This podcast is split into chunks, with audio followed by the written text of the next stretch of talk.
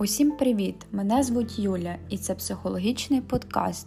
Ми продовжуємо спілкуватись на тему токсичних відносин та аб'юзерів.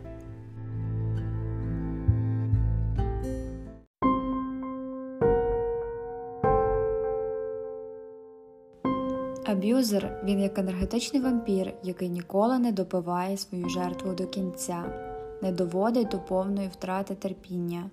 Він зловживає нею, підпорядковує собі та мучить. Проте аб'юзер зацікавлений живитись ресурсом протягом життя, звідти створюється петля залежності, перебуваючи всередині якої взагалі неможливо зрозуміти, що відбувається.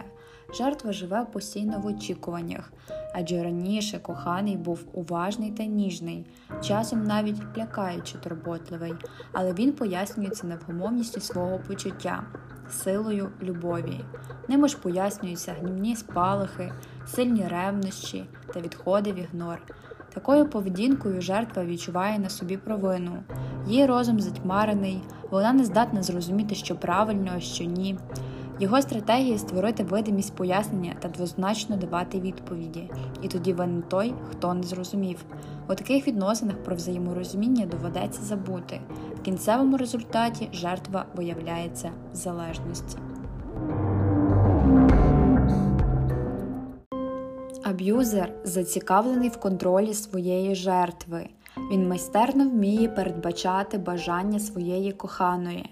Він відчуває, що вона виснажується і вже скоро почне з'ясовувати відносини, що для нього є небезпекою, тому що є загроза, що вона вирветься.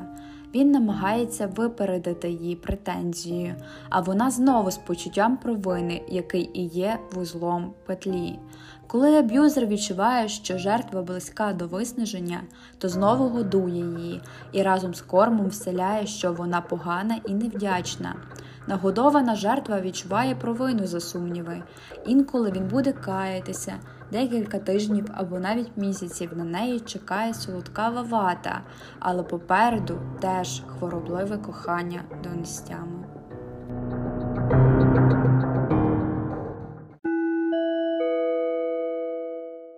Загальний вигляд петлі залежності в аб'юзивних відносинах такий. Відсутність нормальної підтримки в дитинстві потенційної жертви, її легко зачарувати, ставлення як у казці перші місяці відносин, його любов божевільна, яка згодом почне проявлятися у криках, ревнощах, а інколи в насильстві. Вона буде перекладатись на жертву. Завдяки провині починається підпорядкування жертви собі. Коли вона покірна, він ласкавий, але покірності потрібно все більше, свободи вирішувати все менше. Жертва починає збирати невдоволення, замислюватися, шукати підтримки, але з'ясовується, що її контакти стали обмежені, а вона й не помітила як. На спробу щось змінити майстерно підібрані звинувачення.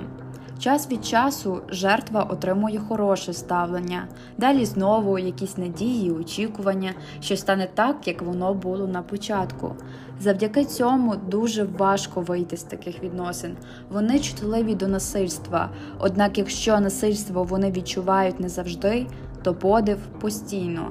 Якщо вирішити побути в ньому довше, є шанс розглянути жахливу картину своєї ситуації.